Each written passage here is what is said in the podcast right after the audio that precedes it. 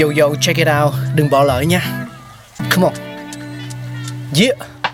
Thankful we got. Con người sáng tạo. Mà sống dồi dào. Tình tuổi trời sao vương cao là tích tắp. Phát minh đầy ắp xây đắp tương lai. Có một không hai nhưng liệu có ai còn nhớ dùng? Xin được gửi lòng biết ơn vô hạn đến những con người không ngừng sáng tạo, mang đến những phát minh mới thay đổi cuộc sống. Thankful we got.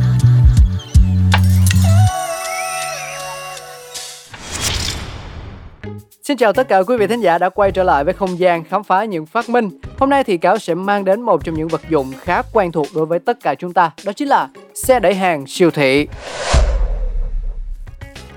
Cha đẻ của xe đẩy hàng siêu thị là Sylvan Goldman. Ông được cấp bằng sáng chế vào năm 1939. Trước đó, các siêu thị chưa có dịch vụ tự lựa hàng. Người mua đa số chỉ đưa một danh sách các món hàng cho thu ngân, rồi người này sẽ tự chọn các món hàng sau quầy. Đến năm 1916, Vicky Wiggy, cửa hàng tạp hóa tự phục vụ đầu tiên ra đời. Người mua sắm mới làm quen với cảm giác sách giỏ hàng, tự đi chọn lựa các thứ. Nhưng mà khi đó thì thứ đồng hành với họ mới chỉ là những giỏ hàng sách tay. Sau đó, Piggy Weekly mở rộng ra thành chuỗi. Hai thập niên sau, Sylvan Goldman sở hữu một vài cửa hàng ở Oklahoma. Đến như năm 1930, tủ lạnh gia đình dần phổ biến. Điều này cho phép người tiêu dùng một lần có thể mua nhiều đồ hơn mà không lo bị hư hỏng. Chính vào lúc này, Goldman phát hiện ra rằng mỗi khi giỏ hàng đầy thì người mua sẽ nhanh chóng đưa đến thu ngân, dù rằng họ vẫn còn nhiều thứ muốn mua.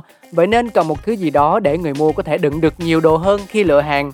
Ý tưởng đã có và đến năm 1936, từ một chiếc ghế gấp, ông sáng tạo ra một giỏ hàng có thể di chuyển bằng những bánh xe ở bên dưới. Lúc mới đưa ra triển khai, mọi người không đói hoài gì đến những chiếc xe mới lạ này, có lẽ do chiếc xe to hơn những giỏ hàng rất nhiều. Thế là Goldman tung ra một chiêu độc đáo. Ông thuê một vài phụ nữ ở mọi độ tuổi đẩy xe đẩy đi quanh các cửa hàng của mình, khiến người mua hàng chú ý và dần làm quen với nó. Sau này, ông thành lập công ty Folding Carrier để sản xuất và bán những chiếc xe đẩy hàng. Thiết kế của ông được cấp bằng vào năm 1939. Đến năm 1946, nhà sáng chế Ola Watson nộp đơn xin cấp bằng sáng chế cho thiết kế xe đẩy không gấp, nhưng có các tấm phía sau được gắn bản lề, giúp xe đẩy có thể lồng gọn vào nhau, tiết kiệm không gian.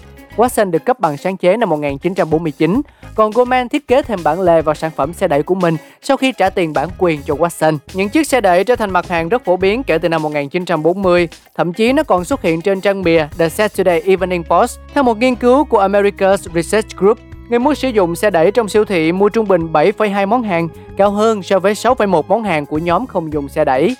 Thế nhưng theo thời gian, những chiếc xe đẩy dần bị lãng quên. Theo một nghiên cứu năm 2020 của tạp chí Business Research, trong siêu thị chỉ có 18,8 người mua dùng xe đẩy, còn 35% dùng giỏ, trong khi có đến gần một nửa chẳng dùng thứ gì để đựng đồ cả. Mặc dù vậy, đây không phải là dấu hiệu lụi tàn của những chiếc xe đẩy, bởi các siêu thị tìm cách biến những xe đẩy truyền thống thành xe đẩy thông minh. Xe đẩy thông minh hiện diện trong rất nhiều chuỗi siêu thị lớn, chẳng hạn Kroger, Amberston hoặc Whole Foods. Với phương tiện này, người mua mỗi lần đặt hàng vào xe đẩy thì món hàng sẽ tự động được quét mã và tự thanh toán. Không chỉ vậy, một vài xe đẩy còn có tính năng gợi ý và tìm các phiếu mua hàng. Đối với những đơn vị vận hành cửa hàng, dữ liệu từ xe đẩy là nguồn thông tin quan trọng để họ hiểu rõ khách hàng của mình hơn. Và đó là những gì chúng ta có trong không gian khám phá những phát minh thú vị ngày hôm nay. Xin chào tạm biệt và hẹn gặp lại mọi người ở những số sau. Oh,